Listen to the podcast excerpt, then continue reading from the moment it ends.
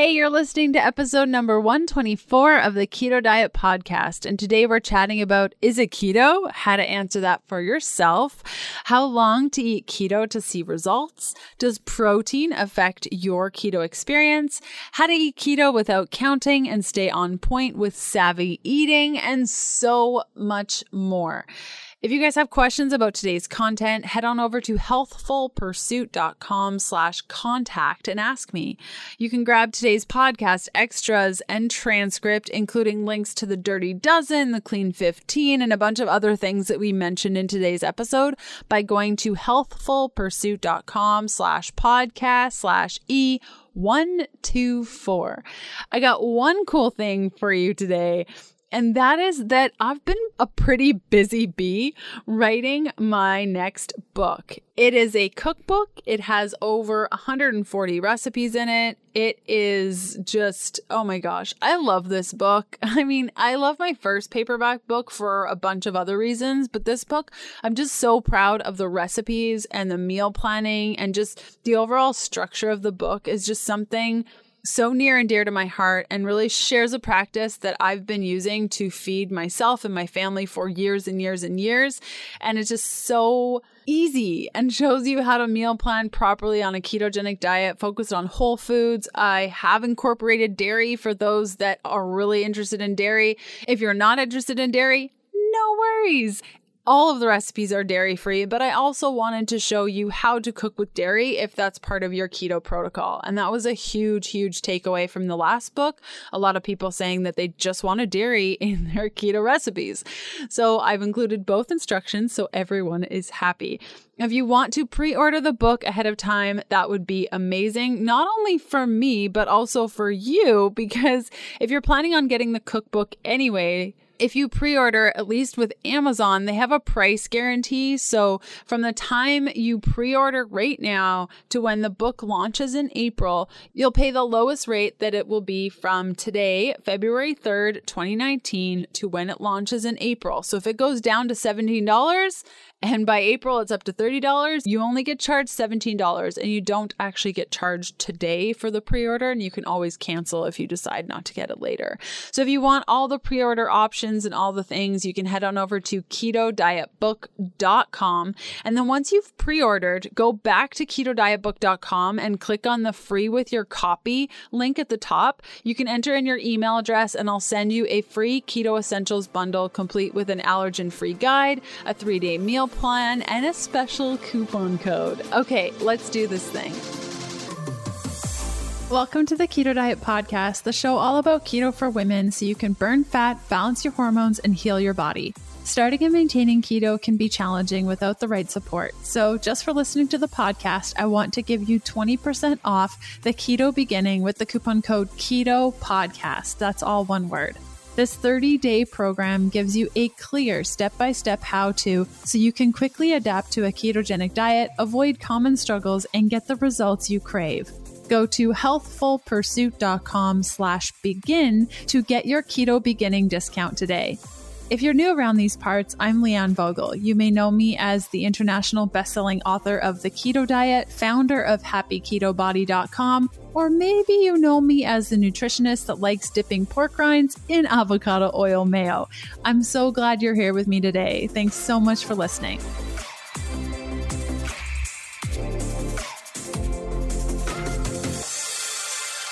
Today's guest is Diane Sanfilippo, the owner and founder of Balance Bites, a certified nutrition consultant and two time New York Times bestselling author of Practical Paleo, the 21 Day Sugar Detox series, and co author of Mediterranean Paleo Cooking.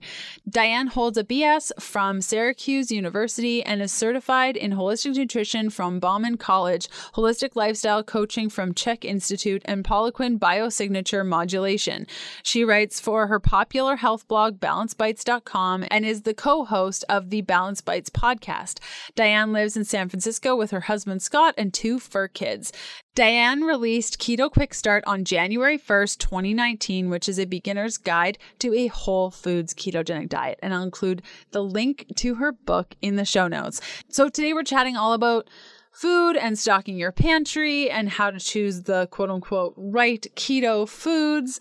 So, if you have a copy of my program, The Keto Beginning, check out pages 83 to 85, where I've outlined everything about the keto pantry and quality food and how to choose what's right for your family.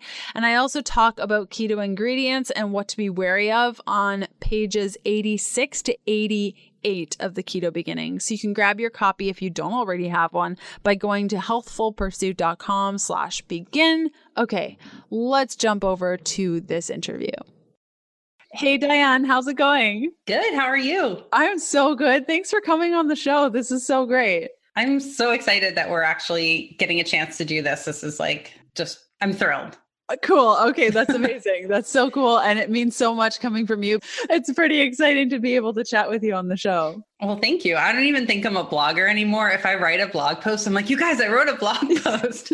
so I feel like I've I've abandoned my blogging camp for a while and I feel like I need to get back there, but you know, eventually. Life happens, exactly. books happen. You're not the first guest this week to tell me that same thing of like, I just want to, you know, maybe like write a blog post because who does that now? It's all there's social. something there's something so great about like sitting down, you'll know, and starting and also finishing something like in one sitting that I think we don't get to do when we write books. I mean, it's such a it's such a great thing and a privilege to write a book but at the same time you're like i just want to push a thing out into the world yeah. a little faster than many many months. And yeah, yeah anyway. And all the blood sweat and tears that go into it. Totally Totally. So I wanted to chat with you today about struggles and myths and things that are going on in keto that are quite hot topics. But before we get to that, I like to ask all of our guests this question What does keto mean to you? So I think about this in two different ways. One, I think about the word keto, ketosis, ketogenic as a metabolic state, obviously. And you know, a lot of people ask, like, is a certain food keto? Is it not keto? And I'm like, well, the food can't really be keto or not. It's just whether or not it promotes your body getting into ketosis. And that's the end of the story because ketosis is a metabolic state. So, you know, from the scientific point of view, that's what I think about ketosis. From the practical side, which is really where kind of my sweet spot is, and I, I spend, you know, 90% of my time living in the practical, it's eating foods that are low carb and avoiding high carb, high sugar foods so that we can promote fat burning. And that's really it. I don't I don't personally concentrate on or focus on ketones. I will do some testing just to be like, oh, I think I'm in ketosis and kind of like check and see if I'm right. But I really go by feel. And I think that teaching people to go by feel tends to work better in the longer term because looking for numbers and not paying attention to what your body is telling you, I think can be kind of a slippery slope. So that's that's what it means to me. Cool. I love it. Okay. So getting into the hot topic pieces, and you mentioned one, and I want to kind of blow that out a bit is mm-hmm. the whole is it keto? Because I posted a picture recently of uh, carrot sticks with um, Primal Kitchen Ranch dressing, and uh, I don't even know what else. And I got a bunch of hate mail being like, but that's not keto. Stop eating carrots. Thoughts? I'm kind of laughing because as someone who like came up from the paleo scene and we had paleo police, it's like now you're getting the keto police. And I think that's kind of funny. And I also feel like I'm a bit shielded from that because people haven't known me as a keto person for the last however many years. When truthfully, when I was writing Practical Paleo, I was eating keto paleo. I just wasn't talking about it because nobody was really talking about it. Maybe a couple of people, sorry, there's like a hair or something. I'm like, I'm not crazy. I'm like, there's something, I don't know if my nose is dripping or whatever. Shake um, it off. so there, um, so I was eating keto paleo when I wrote Practical Paleo, but I just didn't talk about it. And in fact, when I got to the end of writing that book, I was like, I should probably add some more carbs to this because people are going to accidentally be eating low carb. And it wasn't really what I was aiming for, but that's how I was eating. Um, and I was tracking my macros to some degree while I was while I was doing that. And so the idea of is it keto? I think people get trapped in that mindset or that question or that I don't know, it's like this paralysis of can I have? They're looking for permission and also looking, honestly, looking for gray area because when we give people a really hard and fast set of rules, like this food is keto and this food isn't, naturally for a lot of people, it promotes this idea of like, well, I want the forbidden thing. And I think that I, what I honestly see happening, and let me just put this out there. I'm not a hater. So I don't care if people use whatever sweetener they use, whatever flours they use. I don't care what people do. I just will always have my opinion of it. And I'm, it doesn't mean my opinion of the person doing it is bad. It's just I don't choose that for myself. So what I think happens when we decide, you know, these sweeteners are keto, these aren't. If we put these labels on it, it means that people then become scared of the thing that isn't keto because somehow then we've assigned good to keto and bad to everything else. And I think what we also do is scare people into thinking that if it's not keto, it's not healthy or if it's not keto and you were trying to eat keto, now you're doing it wrong and you're a bad person. Like there's all this morality that comes into play. And yes, there are things that happen metabolically if you're mostly eating for ketosis and then you go and eat some carbs or a lot of carbs and you'll feel that and that's it is what it is. And you know in my book i talk about the people for whom that's not a good place to be and it's very few people. But for most people we actually have a little bit of metabolic flexibility and that's not a bad thing where we can be eating for ketosis most of the time and then have a little break and it's okay. And so i think that it's like trying to decide is a food keto or not? Of course a giant you know two scoop cone from Haagen-Dazs no, like you're not going to be in ketosis eating that, but some carrots, some raspberries, you don't know whether or not the person eating that is going to stay in ketosis. And also, who cares? Like it's up to them if they want to stay in ketosis or not. So I think that a lot of it comes from the myth of also eating for ketosis or being in ketosis is the only way to lose body fat. And that's a really big myth because I'm like, did y'all miss Jane Fonda all through what the 80s? It's like people can lose body fat a lot of different ways but my my case for keto is that for those of us and i put myself in this category for those of us who find it much more enjoyable and comfortable and easy to be eating low carb and feel good most of the time after the first week or two of that transition, not having cravings, not being super hungry, for a lot of us who struggle eating the other way that many people feel fine eating, which is, you know, low fat, high carb, this feels a lot better. It's easier. It's easier for us to say, okay, I'm eating this and now I'm done and I don't feel like going crazy. And it does promote sustained, safe, you know, long term fat loss for that reason. So I think that there's a lot of myths packed up into that. And yeah, that's kind of where it begins is I think this like good, bad keto is the only way to lose body fat, or it's if it's not keto, it's not good, you know? Mm-hmm. Yeah, totally. I totally feel you on that and agree with you 100%. Back to today's episode in a sec. Some people choose to do plant based keto and others do carnivore based keto, and I'd like to think I'm somewhere in the middle, loving meat and plants. I thrive on the right kind of animal protein protein from healthy animals, animals that get treated fairly, have happy lives on pasture, and are raised ethically. This is why I choose to eat grass fed and finished beef, free range chicken, heritage bred pork, and wild fish. I'm so happy I can get all of these options from ButcherBox, a meat subscription service I've used since 2016. Listeners of the show get a free filet mignon, pack of bacon, and $10 off their first box, plus free shipping from now until the end of February 2019. You can head on over to butcherbox.com slash keto diet to order your first box and get your free filet mignon, bacon, and $10 off your first order. Okay, back to today's episode. So you mentioned, you know, your body thrives on less carbohydrates what's your relationship with carbohydrates now? What are your thoughts on incorporating carbohydrates? Because you said, of course, if you eat a huge Haagen-Dazs ice cream, then you, yeah, your ketones yeah. will suffer. But do you feel like carbs have a place on a ketogenic diet for some people, or kind of what's your thought around that?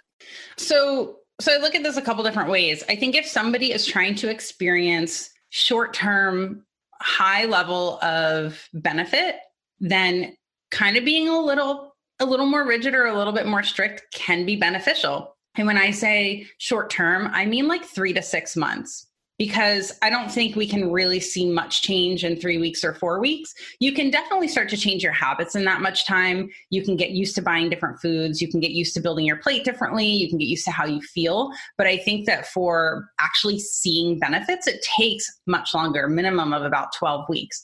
And so, this idea of whether it's going to be short term Or are you looking at a lifestyle change? Or are you not sure? And I think it's okay to not be sure. I think you can tackle it short term, be a little more strict short term, and then observe how you feel about it. So for me, if I'm eating strictly keto for, you know, three weeks, four weeks, I hit a point where I'm like, okay, well, it's summer and I kind of want some cherries because they're in season. And the idea that this real whole food is off limits forever seems crazy to me. And as somebody who, again, like I don't, I don't have type 1 diabetes. I'll talk about that in a second, but I have that metabolic flexibility where, you know what, if one day a week I want to have some more carbs, I'll have them. And then I think it's important to observe how do I feel after that?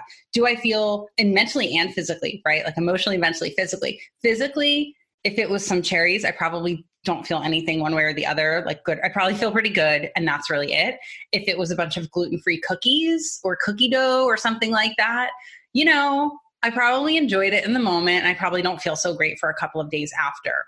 But what I think giving people this sort of break. I don't call it a cheat day or any of that, but this break in the rigidity, I think promotes a better balance long term for a lot of people. And it does for me. So this way, if I'm, say, I'm eating, you know, pretty keto Monday to Friday, and I'm like, oh, I kind of like, Instagram, I'm like, I will blame Instagram for all the cookie cravings. You should because I do too. it is a problem.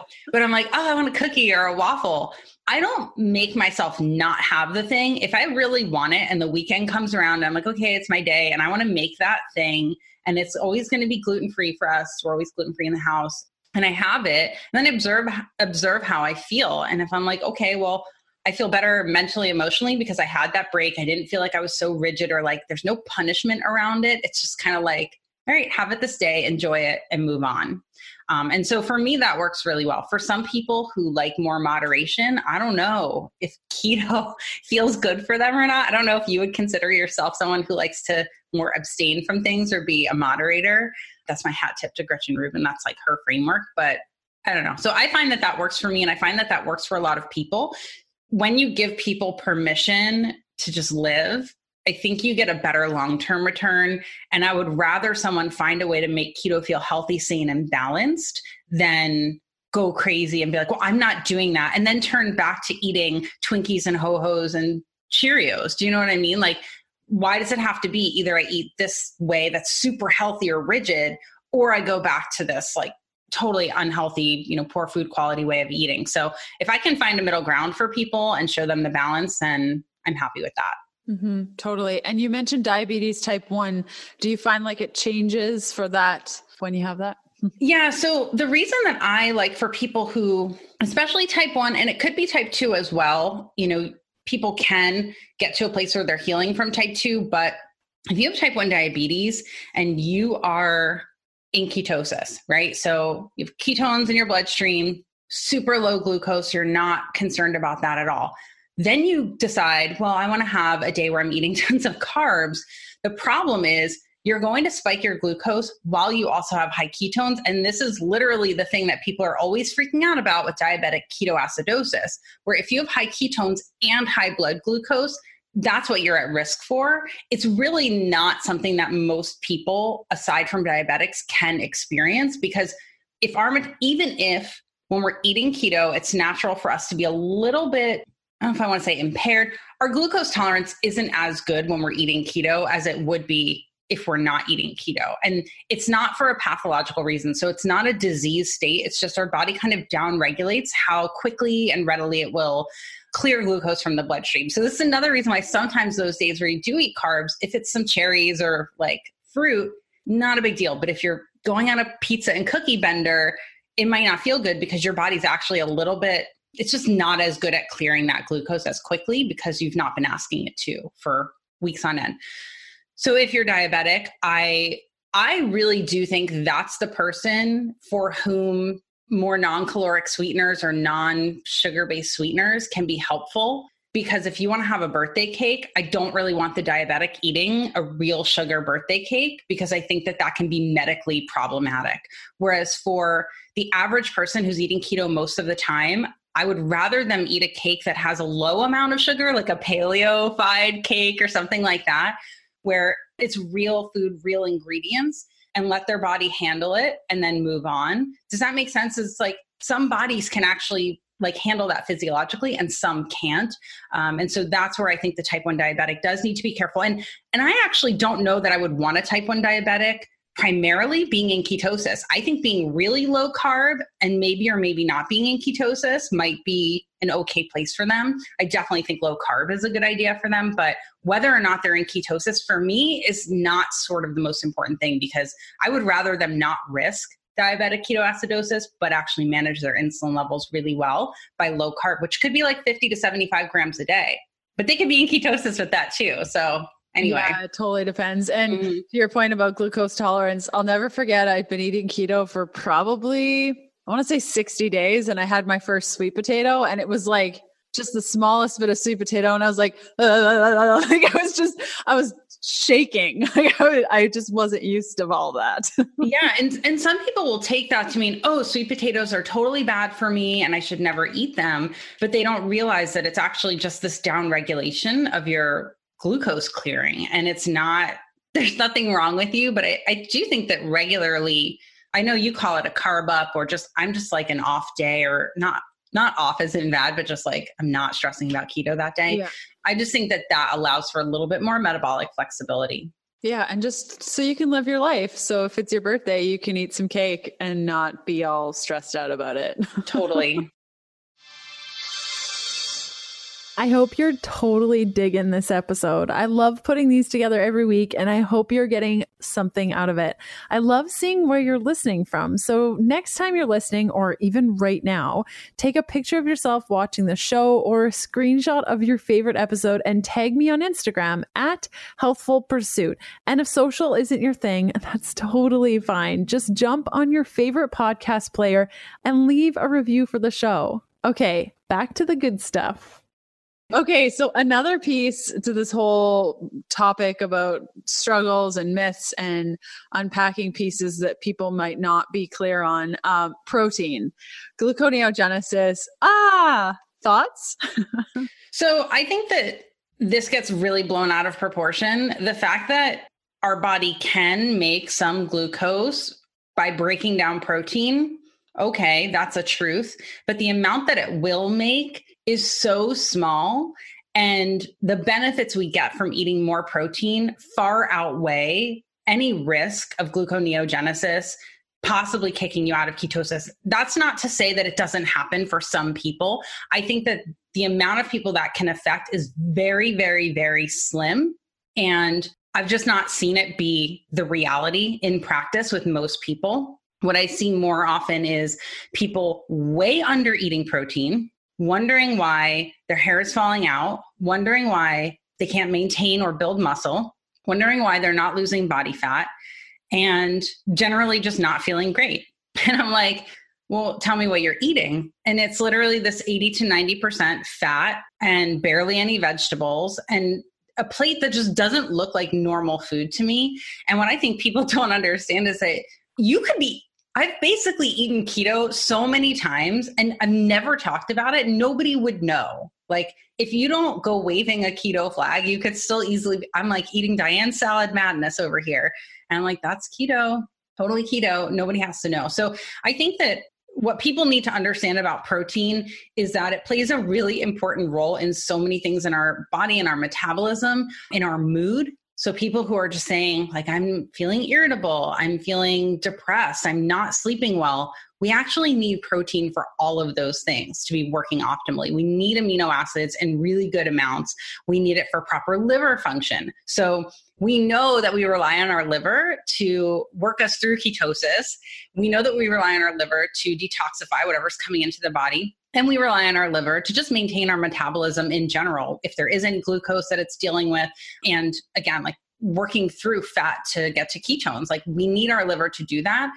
Amino acids are the base for helping our liver, along with minerals and B vitamins and all of that. But I just think that somehow the idea got spread about minimal protein and while I think that might be applicable, again, if your metabolism is not really working great and you're really trying to get into ketosis, or for a therapeutic ketogenic eater, which is the way I describe it in Keto Quick Start, it's like a therapeutic ketogenic eater could be someone with a neurological condition. Maybe it's a child with epilepsy or an adult with epilepsy, someone who's really trying to target healing their own neurological condition for a period of time, keeping the protein a bit lower and seeing how that works. And then I think upping it again is a good idea. I just, it's just what I see in practice. And I bet that a lot of people who are eating keto, when they mm. get this book and they're like, oh, I should be eating more protein and more green leafy vegetables. And they're not going to feel like junk anymore because they're actually getting what their body needs while not putting in the glucose and the sugar.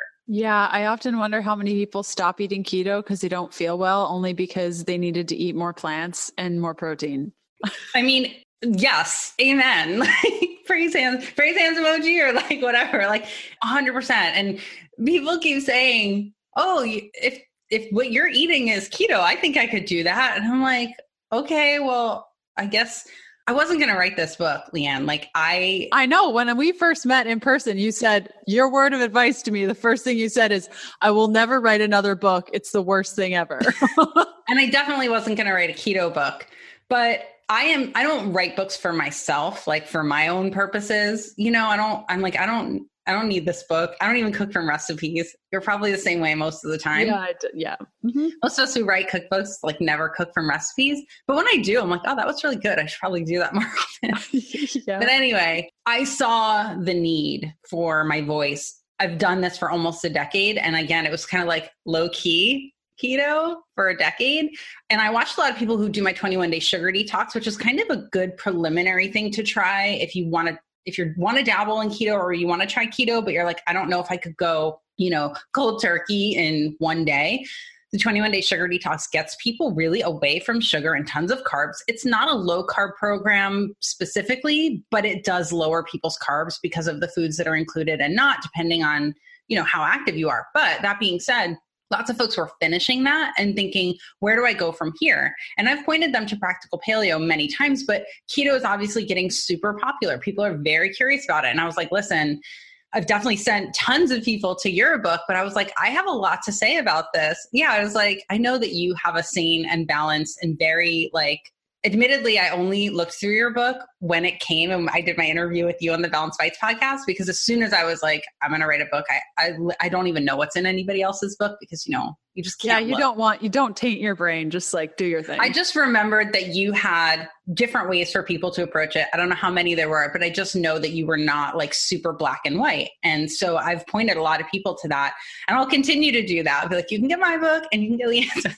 but I just saw a need for, you know, my sane, balanced voice on the topic. And honestly, I know you, even though like you're in the keto space, I just know you're not super dogmatic about it. I feel like I'm a soft landing on this topic because I actually don't care if somebody wants to eat keto or not. Like, if you don't think keto is right for you, I'm not going to tell you it is and you're doing it wrong and it, it should be right if you do it right. Like, I actually don't believe that. I think that some people do really great just kind of eating paleo. I think some people do great eating, you know, gluten free and eating rice. And I think most people just need to not eat crap. But beyond that, I'm kind of like, whatever works for you. And so for me, telling people what I think about how to do keto in a healthy, balanced, sane way was, I don't know, I saw the need for it and I was like, okay, here we go. And admittedly, it was supposed to be a really small book, which is why it's called Keto Quick Start. It was going to be like 200 pages and then 384 pages later, I was like, I probably should have called it Practical Keto, but I just couldn't do that. Like, I just couldn't. Well, you just get so carried away. Like, my book, The Keto Diet, was just supposed to be a cookbook. And then I just started writing, and then you write more, and then you're like, well, then they need to know this. And then, oh, well, this is important. And then all of a sudden it becomes a 600 yeah. page manuscript. totally. And thank, thank God for editors who are like, you actually don't need to tell everybody everything you know in one book. And I'm like, really? Okay, I'm trying. totally, totally. Back to today's episode in a sec. Today's episode is sponsored by Perfect Keto. Perfect Keto creates the ultimate products for making the keto lifestyle easier and more effective.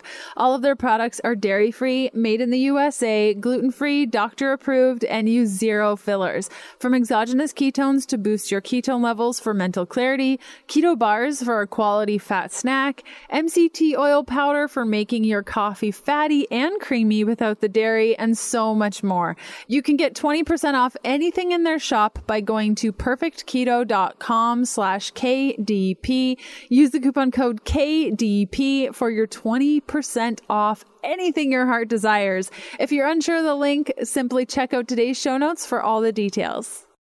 Okay, back to today's episode.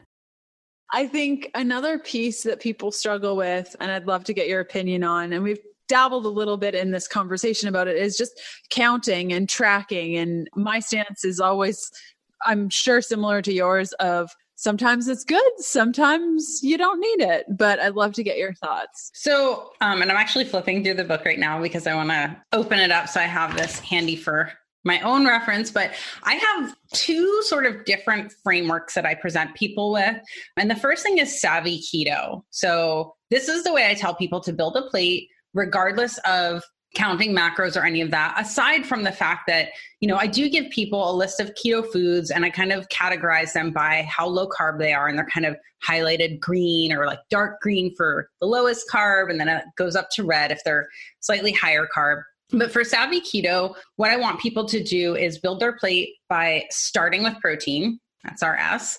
Adequate fat does not mean you add mountains of fat. It just means there's adequate fat there. Veggies, variety, and then yes to herbs and spices. So if you follow that template and you're eating these relatively low carb veggies, you're probably going to be in ketosis and you don't need to be crazy and counting and stressed about it in the book, I do say 30 grams of net carbs as a target because unfortunately, I have to give people a number and I hate doing that because I just don't think it's practical or realistic. You can't ever know how many grams of anything are in any food, even if it has a label. Like, it's just not that exact.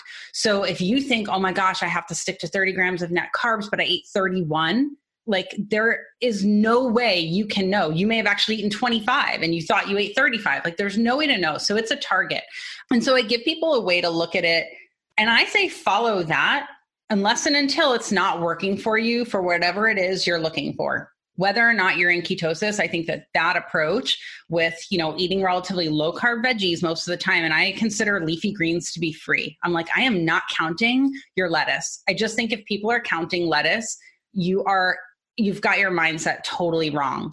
I mean, if you want to eat a couple of cups of carrots and you're going to count them, okay, like fine, count them if you want to, but leafy greens, I'm just I can't I just can't. Like I just think that that is not important.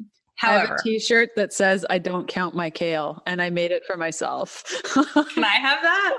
I want yeah, that. Totally. I would totally wear that. I'll see. I, I ordered it like three years ago. I just oh like made gosh. it for myself and I wore it to yoga all the time because like and nobody knew what you were talking about because they're like, I love kale. oh my gosh. Yes. Amen. Okay, but but I also know after doing this work for more than a decade, whatever way people are eating, there are people are trying to lose body fat and there are people who are doing keto perfectly and not losing body fat or not losing weight. I say body fat because I don't want you losing muscle mass and I want you losing body fat. So just watching the scale is not really the best in a way because if you're losing muscle, that's actually the opposite of what you're trying to do and that's actually going to slow your metabolism even further. So maybe another another topic for another day, but I think that the benefit of counting is accountability because a lot of people who are turning to diets like this or ways of eating that are different from what they're doing do so because whatever they're doing isn't working for them. And honestly, I'm in the camp of I can very easily overeat for what my body needs. And I think I've watched your Instagram stories enough to know I think you're probably in that camp too. Like if left to our own devices, we make really yummy food. You know, it overrides our our palate and we can easily just overeat 500 to 1000 calories in a day i don't think it's that hard so i know there are lots of people who are like oh i'm a hard gainer i can't eat more i'm like i don't understand your plate i will support you but i don't understand it but i think for a lot of people who come to keto overeating is very easy so keto does help to regulate your appetite because if you are doing it the way i recommend with more protein and adequate fat and a good amount of fiber from your veggies you can do well but what if you're not seeing progress? What if three months in, you're like slamming your head against the wall because you're like, this is supposed to be helping me lose body fat? That's where I have a Savvy Keto daily tracker. And the way that I have people track I tell you how many grams of carbs, protein, and fat are in foods that are commonly eaten. You can you know customize your own. You can write foods in. I'm going to have a downloadable guide. It's on my website so you guys can all you know go to balancedbites.com and find it. But it show i'm going to show it to you on video but i know they can't all see it. But basically you can't see it here because it's light but i give you i give people these little boxes to cross off as they eat throughout the day. So instead of this idea of adding up to a certain number of calories or grams or whatever it's this idea of like here's what i have for the day and if i haven't eaten all my protein and i'm hungry oh i should eat some protein and it really helps direct people in a way of not freaking out like i think you've probably seen this too some people are like well you know, I ate two meals already and I'm just not sure how I feel. And I think I'm hungry. But if you look at this tracker and you're like, okay, I've actually only eaten half my protein for the day. That's why I'm feeling a little, eh, you know, listless or whatever. This really helps you figure out what else do I have left to eat for the day. And I do give people a way to calculate which calorie range. And I put like an approximate because, again, if you're eating, if you're shooting for 1800, but you end up somewhere in the range of 17 to 19 or even 2000, like I think that you're fine. It's just really more a target for the people who are not finding that they're having success. It's just this way of being accountable. And look, if you get to the end of your day and you're like, I ate all of those foods and I am genuinely still hungry, then you're going to eat some more protein and fat and it's not a big deal. I'm not, I don't want anyone to be starving, but I would venture to guess that if you're honest with yourself and you do your calculation and you come out to see, okay, 1800 seems like a good target for me based on my size and my activity. I honestly think if you follow this, you will be satiated. And then if you're not, fine, eat some more protein and fat. Do you know what I mean? It's like, it's just this little bit of um, a reining in of how far off the rails we can go when we don't know. Some people are really unaware of what portion sizes even look like.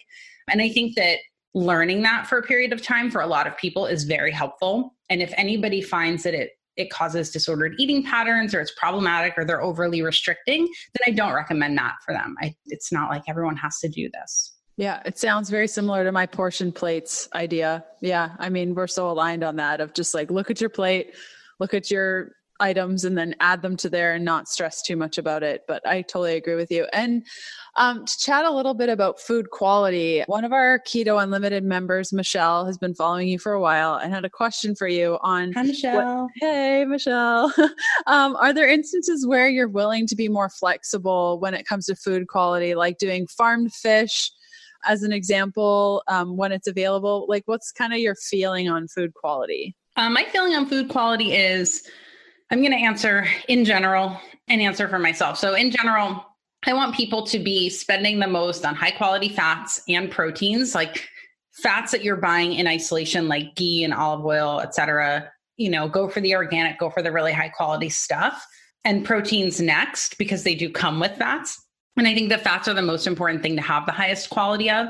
And as we go down from there, looking at vegetables, obviously, kind of last. and we can focus on looking at the dirty dozen, the clean 13. And, you know, if anything is really heavily sprayed with um, pesticides and fungicides and all of that, then we opt for organic in that case whenever possible. We do pretty much buy all organic produce and meats in our house. There are times where we'll buy non organic pork. It's not my favorite thing to do, but sometimes we're at Trader Joe's and that's the option. And that's what I get. And I honestly do not stress about it one bit. I don't even give it a second thought. Like, yes, I don't give it a second thought because my first thought is this isn't my first choice. I already know that, but I'm going to eat protein no matter what. So I'm not going to skip the protein just because it's not perfect. Um, if we can't, you know, if we can't always get, I don't always buy organic avocados, you know, there's certain things that we don't always get organic. So there's that.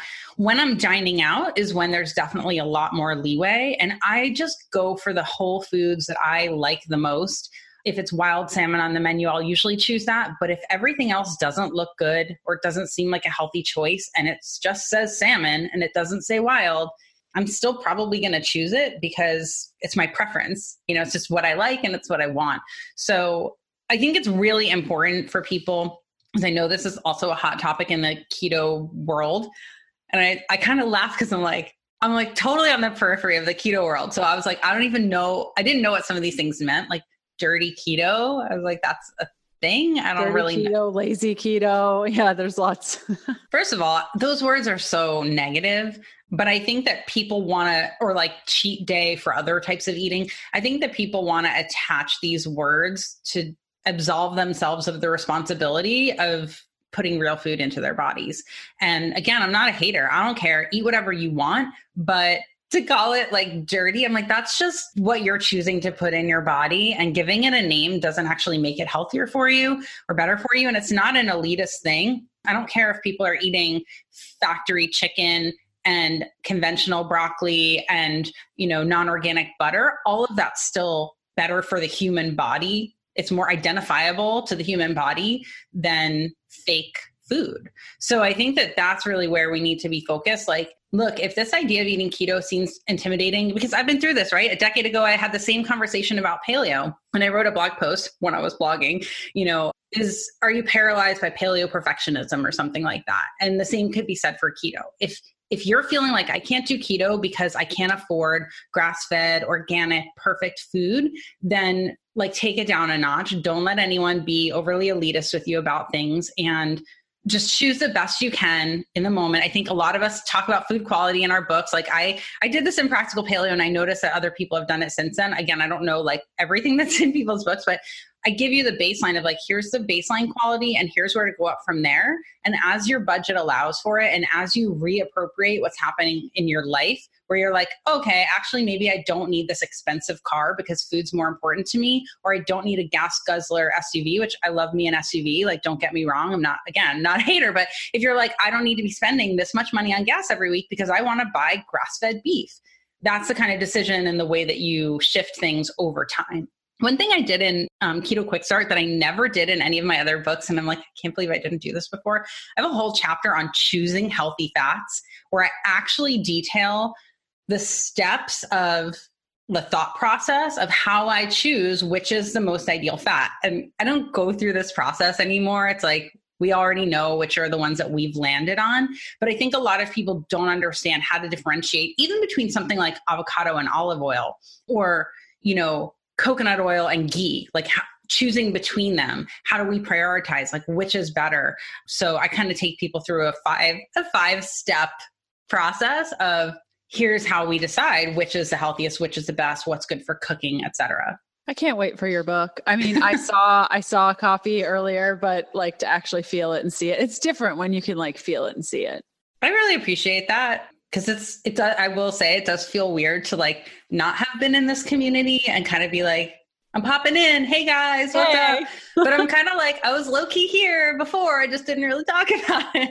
Um, yeah, I've been watching yeah. None of us really were in the keto community forever. Like all of us started i mean i was vegan when i was like hey guys i've been eating bacon the last 30 days. Like so so yeah i think we all got to start somewhere and i think it gives a good outs like not outsider perspective yeah. but because you're such a good educator it's so easy to see how you would just slide right into that and be able to explain things in a different way that people just aren't used to thinking of so yeah well, thank you. I really appreciate that. That's like a that's just a I'm not a words of affirmation person normally, but for you to say that you think I'm a good educator, honestly, like that really makes me feel good. So I appreciate that. Oh, yeah, how could yeah, you're really good at it. um and where can people find more from you, Diane?